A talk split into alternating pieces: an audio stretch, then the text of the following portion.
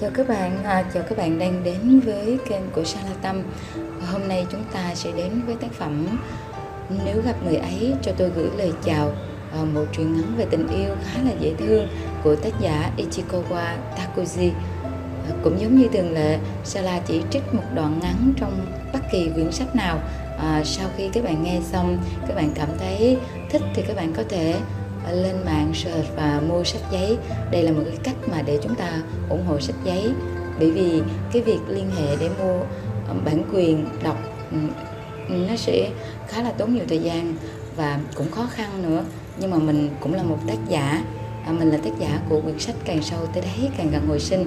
Nên mình trân trọng cái việc à, mua sách giấy rất là nhiều để ủng hộ tác giả ủng hộ nhà xuất bản. À, nếu các bạn thích à, những cái quyển sách trên này các bạn có thể tìm mua. À, bây giờ chúng ta đến với trang 254 ở à, một cái đoạn trò chuyện của Mi và Nasru Mi gần 10 năm lần Nasru ừ cũng phải chừng ấy. Dù vậy hàng năm cứ đến sinh nhật tớ thì chị ấy lại gửi thư mỗi lần là một quốc gia khác nhau. Ai Cập, Brunei hoặc Haiti gì đó. My, chị gái cậu thương em trai nhỉ? Có lẽ vậy, hơn nữa những lời khuyên của chị cực kỳ chính xác. Từ thi đại học đến đi làm, tớ đều tuân theo chỉ dẫn của chị trong thư và mọi việc suôn sẻ cả. Giống lời tiên tri ấy ư? Uhm, nói sao nhỉ? Ít nhất thì thư từ trước kia đều ở mức khuyên răng đầy thực tế và hiệu quả. Lần này thì sao? Hơi kỳ lạ, trong thư của chị có đoạn thế này. Nếu như đến giờ em vẫn ôm ấp những tình cảm không thể dứt bỏ hết được, Thì hãy thử thay đổi chỗ làm việc xem sao. Chắc chắn những rung động của nước sẽ dẫn người em yêu quay về. Chuyện này... Nasu tình cờ đúng lúc đó, trên bàn có cuốn tạp chí thủy sinh tớ thường mua theo sở thích cửa hàng Trash được giới thiệu ở ngay trang tớ đang để mở. Lý do là như vậy. Người cậu yêu. Chà ta chỉ nghe được tới đây, đúng cảnh hay, nhưng ta không còn cách nào khác. Lúc ấy bọn trẻ con bu quanh với ánh mắt ngạc nhiên, nên ta không thể tiếp tục ngồi im được nữa. Mấy bà mẹ của chúng cũng nhìn ta với ánh mắt cảnh giác. Mặc dù trông có vẻ là một lão già vô hại, nhưng mà thế bố nhìn tôi, cảm xúc của anh thế nào? Ta thì thấy hơi phức tạp trong khi ta còn chưa được giới thiệu thì đã biết con trai mình thất tình rồi. Một cô gái tuyệt vời đấy chứ. Phí phạm quá đi. Vâng đúng rồi đấy ạ. À, một cô gái rất tuyệt vời. Đã thế Karin cũng bảo hôm nay sẽ đi. Cứ thế này thì chẳng phải ta vĩnh viễn không đuổi kịp Sarkozy ư? Hóa ra là như thế. Đúng kiểu bố tôi. Bất giác tôi cười thiểu não cũng có thể đó là lời nói đùa vì lo lắng cho tôi thôi. Chà cho ta ăn nào. Ta vội vã chạy như bay về để thuật lại câu chuyện nên bụng đói lắm rồi. Bố nói và cầm dao dĩ lên tấn công đám thức ăn trước mặt. Cậu bị Masaki đá rồi hả? Karin ghé lại gần tôi thì thầm hỏi. Ừ, có vẻ là thế nhỉ? Cô ấy có đi Pháp thật không? À, cái đó chắc không nhầm đâu. Lý do chỉ có vậy thôi sao? Hả? Tôi nhìn sang Karin, bốn mắt gặp nhau, cô nàng lại nhìn thấu tim tôi mất rồi, nét mặt cô nàng ủ rũ. Dù vậy thì tôi cũng chẳng thể đọc được gì qua đó. Đọc nội tâm là hành vi quá phức tạp đối với tôi. Câu chuyện của Natsume hơi kỳ lạ nhỉ? Kajin nói, lần này có thể gọi là quan điểm khác nhau, nghĩa là vì nghe theo bức thư mà Natsume gặp lại Misaki, người mà cậu ấy vẫn còn yêu, phải không? Dung gọi điều này là thuyết đồng thanh tương ứng đấy nhỉ? Người theo đạo có lẽ sẽ gọi là sự dẫn lối của Chúa. Nếu là ta thì ta sẽ gọi đó là sự ngẫu nhiên được sắp đặt tuyệt vời Thực tế những điều như thế làm cho thế giới chuyển động. Bố nói và đưa miếng mực rán lên miệng. Đến tuổi này thì hàm răng bố còn chắc khỏe cả. Món nào đem ra ông cũng ăn được Cuối cùng thì con cũng hiểu Tại sao cậu ấy đến Trash làm với mức lương 980 yên một giờ Nghe tôi nói, Karin thở dài thường thượt Cậu ấy lãng mạn quá, Khác hoàn toàn với ai kia quên hẳn mặt tớ ra sao Không phải là tớ quên chỉ là tại cậu khác với ký ức thôi mà. Thế nào cậu cũng nói được. Để ta biện hộ cho thằng con trai ngốc nghếch một điều thôi được không? Bố xen vào. Tôi quay phát sang nhìn ông. Bố định nói gì đây? Con nhớ không? Có một lần ta lái ô tô đưa các con ra hồ bơi. Karin im lặng gật đầu. Lúc đó ta chụp khá nhiều ảnh của mấy đứa. Vâng, giờ con vẫn giữ gìn chúng cẩn thận. Trong số đó có một bức con và Satoshi Hai đứa tạt nước vào nhau ở bãi cạn. Con nhớ không? Đương nhiên là nhớ rồi ạ. À. Tôi ngò ngoại không yên Bắt đầu cảm thấy không thoải mái. Ra là vậy Bố tôi đang công khai chuyện này. Satoshi dán bức ảnh đó trên bàn học mình suốt. À, Nó ép plastic cẩn thận còn có ba tấm chụp với Suzy nữa. Nhưng cái nó ngắm nhìn chăm chú nhất không phải mấy tấm đó. Karin liếc tôi, không nhìn lại tôi cúi gầm mặt chịu đựng chắc mặt tôi đã chuyển màu thành quả hồng chín nhưng chủ nhân của nó giả vờ như không nhận ra quả thật là tôi đã trân trọng tấm ảnh, giờ nó vẫn còn được dán trong phòng tôi ở chung cư của bố là bức ảnh chúng tôi nghịch nước vui vẻ bên bãi cạn của cái hồ nhỏ, được bao quanh bởi khu rừng. Dĩ nhiên Karin không mặc áo khoác. Cô nàng mặc đồ bơi màu xanh nước biển của trường, chỗ phòng lên ở ngực không quá lộ, trông bắt mắt hơn cả là chân tay thon thả, mái tóc ướt nhẹp, bết vào trán, miệng mở to như được hát vang, có thể nhìn thấy bộ nẹp răng chắc chắn. Tôi thì phơi cái bụng rắn chắc và cái ngực trắng héo trơ xương sườn. Bên dưới là chiếc quần bơi do trường quy định trông vô cùng vui vẻ. Thực tế là vô cùng vui vẻ. Cuộc đời vừa mới bắt đầu thời gian trước mắt chúng tôi dường như dài vô tận. Tôi đã ước mình mau thành người lớn, bởi tôi thật lòng nghĩ rằng nếu tôi thành người lớn, chắc chắn có nhiều điều vui hơn bây giờ đang đợi tôi. Cứ mỗi lần nhìn thấy nụ cười vô cùng trong trẻo hồn nhiên đó, tôi lại muốn bắt chuyện. Ôi ôi, như thế mà được sao?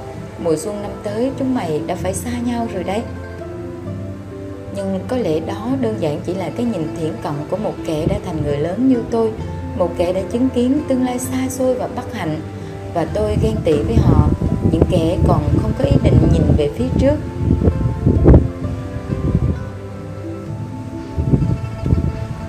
Satoshi ngắm đi ngắm lại bức ảnh, nên nó chỉ có thể tưởng tượng được rằng con ở ngoài đời sẽ dần dần trưởng thành từ đó. Trong tâm trí của con trai ta thì hình ảnh con dừng lại ở cảnh vừa cười, vừa tạt nước bên bãi cạn. Karin nhìn tôi với mẹ, vẻ mặt, Thật vậy hả? Tôi gật đầu kiểu, chắc thế. Tim đập liên hồi vì mắc cỡ. Sao cha mẹ lại đối xử với con cái thiếu cân nhắc như vậy cơ chứ? Đành rằng bố đã biện hộ cho tôi nhưng kiểu biện hộ này thì còn làm tôi tổn thất hơn nhiều. Một lát sau, bố ăn xong bữa trưa, chúng tôi đứng lên rời Forest.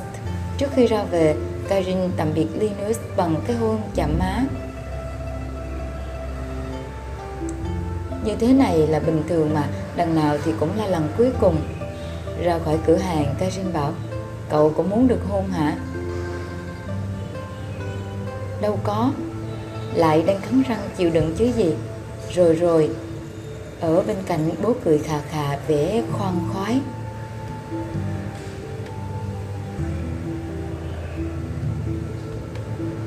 Trở về cửa hàng tôi thấy có tin nhắn thoại. Tôi mở ra xem thì tin từ Nasume. Uhm, là em Nasume. Em xin lỗi chuyện lúc nãy. Xin lỗi chị Karin không được ăn trưa, tạm biệt chị. Thật tiếc quá. Chắc mọi người cũng đoán được. Em và Shibata quen nhau từ hồi xưa. Bạn em là bạn hồi cấp 3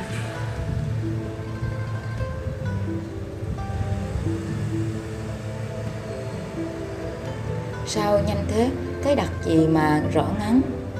Rồi tôi ngăn Karin, vẫn còn cái nữa.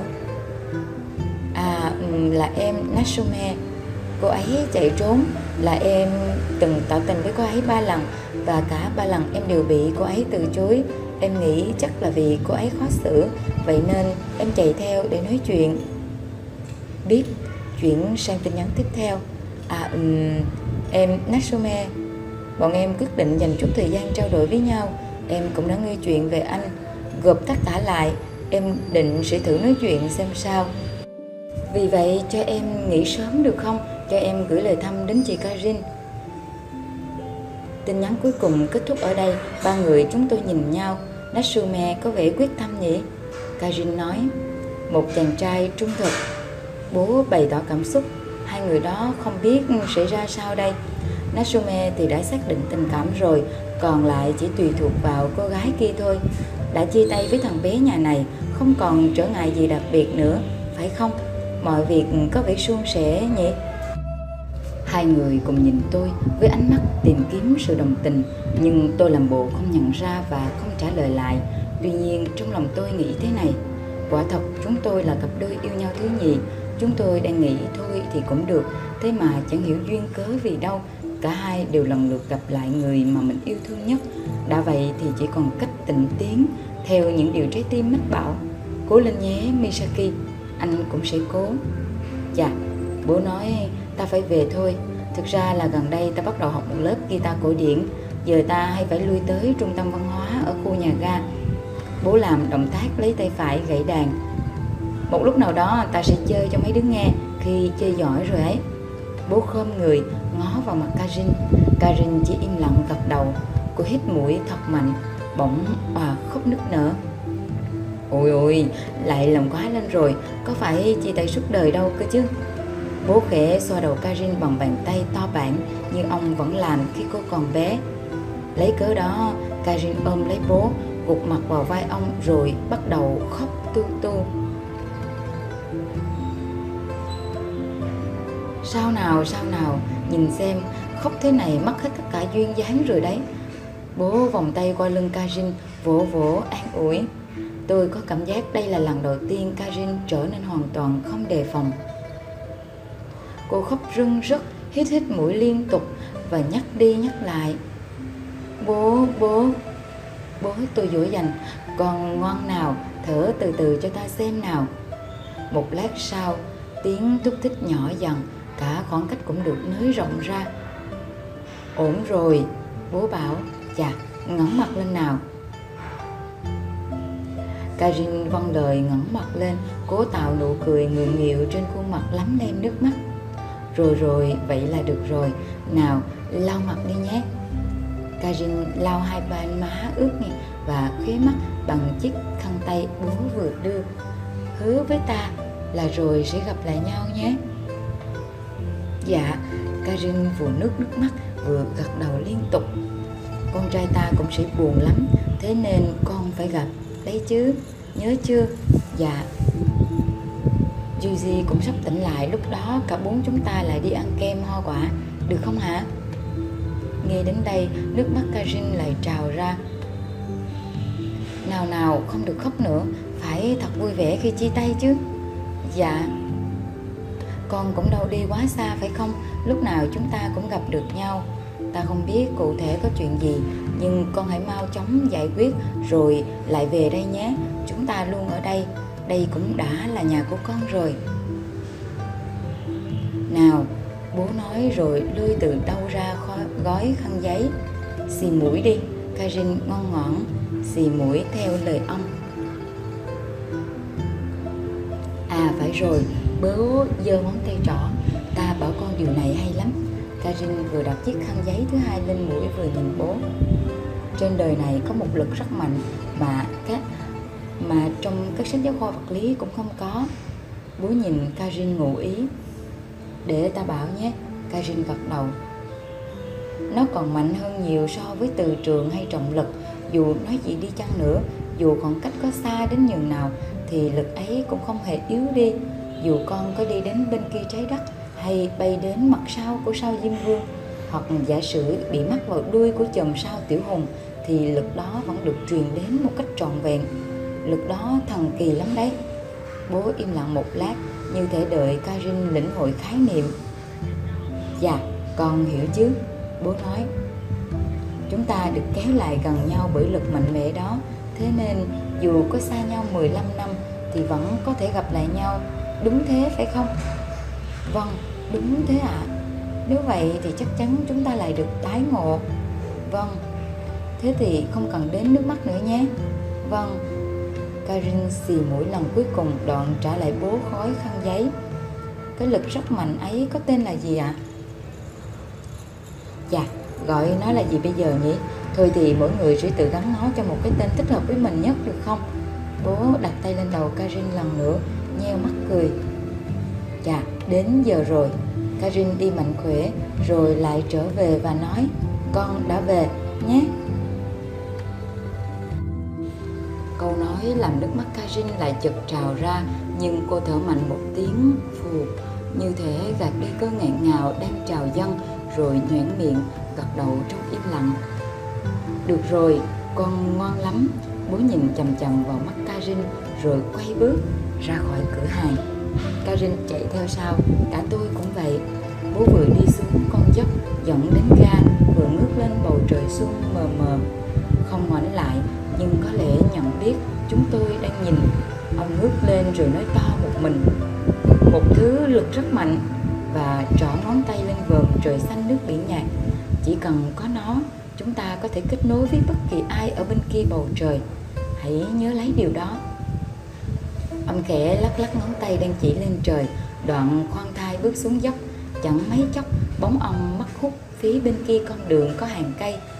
Lúc này tôi mới cảm nhận được rằng thật là hạnh phúc khi làm con của ai đó. Lẽ dĩ nhiên, còn tùy vào các ông bố bà mẹ, nhưng ít nhất tôi cảm thấy hạnh phúc vì được làm con của ông bố này.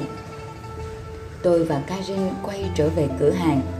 Cô nói, tớ vẫn còn chút việc phải làm và lại ngồi xuống trước chiếc máy tính trên quầy. Tôi tiếp tục bắt tay vào đóng gói thủy sinh để chuyển phát như mọi lần và như thế nửa còn lại của ngày hôm nay trôi nhanh như chớp mắt chẳng mấy chốc đã đến tối hai chúng tôi ngồi đối diện nhau qua quầy tính tiền và ăn bánh chocolate Danis. Ăn bữa tối như vậy quả có hơi thiếu thốn, nhưng Karin bảo như thế này được rồi. Đồ uống hình như là 212 thì phải, nghi bảo đó lại là sản phẩm mới. Vậy tôi hỏi, mấy giờ cậu đi? Cô phê vẩy miếng bánh. Sau khi tớ ăn xong cái này, vậy thì sắp rồi còn gì? Ừ, thế nên tớ mới ăn từ từ Karin nói luyến tiếc những gì còn sót lại Bằng mọi giá cậu phải đi trong hôm nay hay sao? Thật khó để nói lời này ra mà vẫn có thể giữ được vẻ nghiêm túc Đương nhiên là tôi không làm được Nó thành ra giọng điệu của đứa trẻ đang hỏi mẹ khi bị bắt phải trong nhà Ừ, cô bảo Đúng vậy, đúng như hôm qua tớ nói. Cuộc hội thoại gián đoạn chốc lát hai chúng tôi chỉ chăm chăm xé bánh chocolate danish thành từng mẫu và đưa lên miệng. Nuốt xong miếng bánh tôi hỏi Karin khi nào thì cậu đến nữa? Cậu hứa với bố tớ rồi nhỉ? Tớ không nói là khi nào mà một ngày kia một ngày kia là ngày nào thì tôi không biết ngày nào nên mới nói là một ngày kia mà. À vậy hả? Đừng nói những điều như trẻ con thế. Sắp 30 rồi còn gì? Hình như thế, tớ cũng không rõ lắm. Ấy, chà chà, cô nhường vào mặt tôi bằng một phản ứng mạnh mẽ.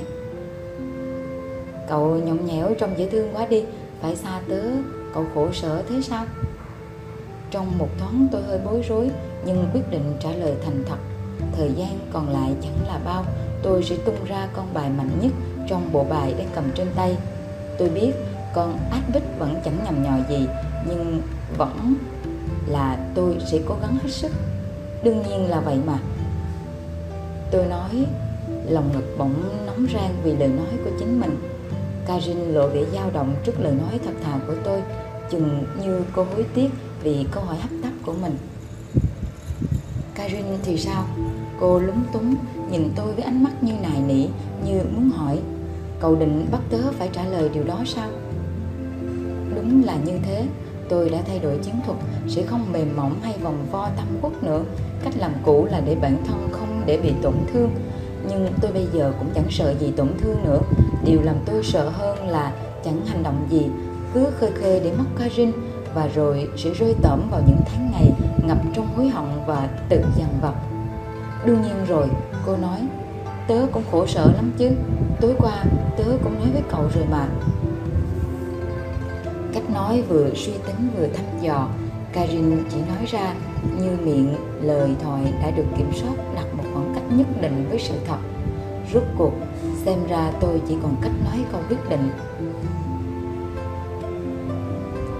Mới nghĩ thế, mồ hôi lạnh đã túa ra nhưng giờ mà không nói thì chắc chắn tôi sẽ phải hối tiếc. Hiếm có lời nói chân thực mà lại khó mở miệng thế này. À mà không, dĩ nhiên là cũng tùy thuộc nhiều vào việc đối tượng lên tiếng là ai. Tôi nhớ nhà văn Nick Horby trong tiểu thuyết của mình cũng đã gọi đó là một điều dễ hiểu, giống như một hiện tượng sinh lý. Có nhiều người như vậy và cũng có nhiều người không như vậy. Tôi chắc chắn thế tôi nói trước cho cậu đỡ hiểu lầm. Tôi rào đoán. Gì thế? Có lẽ cậu không nhận ra, nhưng mà mà mà gì? Tớ thích cậu. Vừa nói xong, mặt tôi bỗng tăng vòn vọt, máu từ huyết quản cuồn cuộn lan khắp cơ thể với tốc độ chóng mặt. Tôi mất kiểm soát, biến thành con búp bê tự động chỉ biết nói thật tôi trở thành kẻ chỉ điểm đi tố giác chính bản thân mình. Đó có nghĩa là không phải tình bạn, mà là tớ, một người đàn ông thích à không, yêu một người con gái tên là Karin. Không biết có phải vừa xảy ra hiện tượng tầm nhìn bị hạn chế hay không, mà tôi không thể nhìn thấy biểu hiện trên mặt Karin. Tôi trở nên lo lắng, nói tiếp. Tớ thích cậu từ lâu lắm rồi, từ khi tớ gặp cậu lần đầu tiên năm 13 tuổi, trong 15 năm xa nhau. Tớ cũng chỉ nghĩ suốt về cậu, thế nên gặp lại được cậu, tớ hạnh phúc vô cùng. Tôi chớp chớp mắt nhưng vẫn không thể nắm bắt được cảm xúc của Karin. Cô vẫn im lặng Ừ, cảm ơn các bạn, cảm ơn các bạn rất là nhiều. À, chúng ta vừa thưởng thức vài trang của quyển sách Nếu gặp người ấy cho tôi gửi lời chào của Ichikawa Takuji, à, một quyển truyện ngắn về tình yêu khá là dễ thương. Hai người đã yêu nhau từ năm 13 tuổi, à, rồi lại đánh mất nhau trong 15 năm xa nhau, vẫn cứ thương nhớ nhau. Như bố đã nói, chúng ta có một lực rất mạnh À, một lực còn hơn cả lực hút của trái đất còn hơn cả lực từ trường kéo tất cả những người biết yêu thương nhau biết chờ đợi nhau sẽ về lại với nhau. Thế nhưng trong đời thực có khi chúng ta gặp lại nhau thì mọi thứ đã quá muộn màng. À, thật là đáng tiếc nhưng đó cũng là điều trong duyên phận. Có lẽ cái khát khao và cái tình cảm mà chúng ta đợi đợi chờ nhau không đủ lớn để có thể kéo chúng ta về với nhau ờ, khi còn kịp. Thế cho nên mới có câu đúng người à, mà không đúng thời điểm. Cảm ơn các bạn rất là nhiều và hẹn gặp lại các bạn trong những video tiếp theo.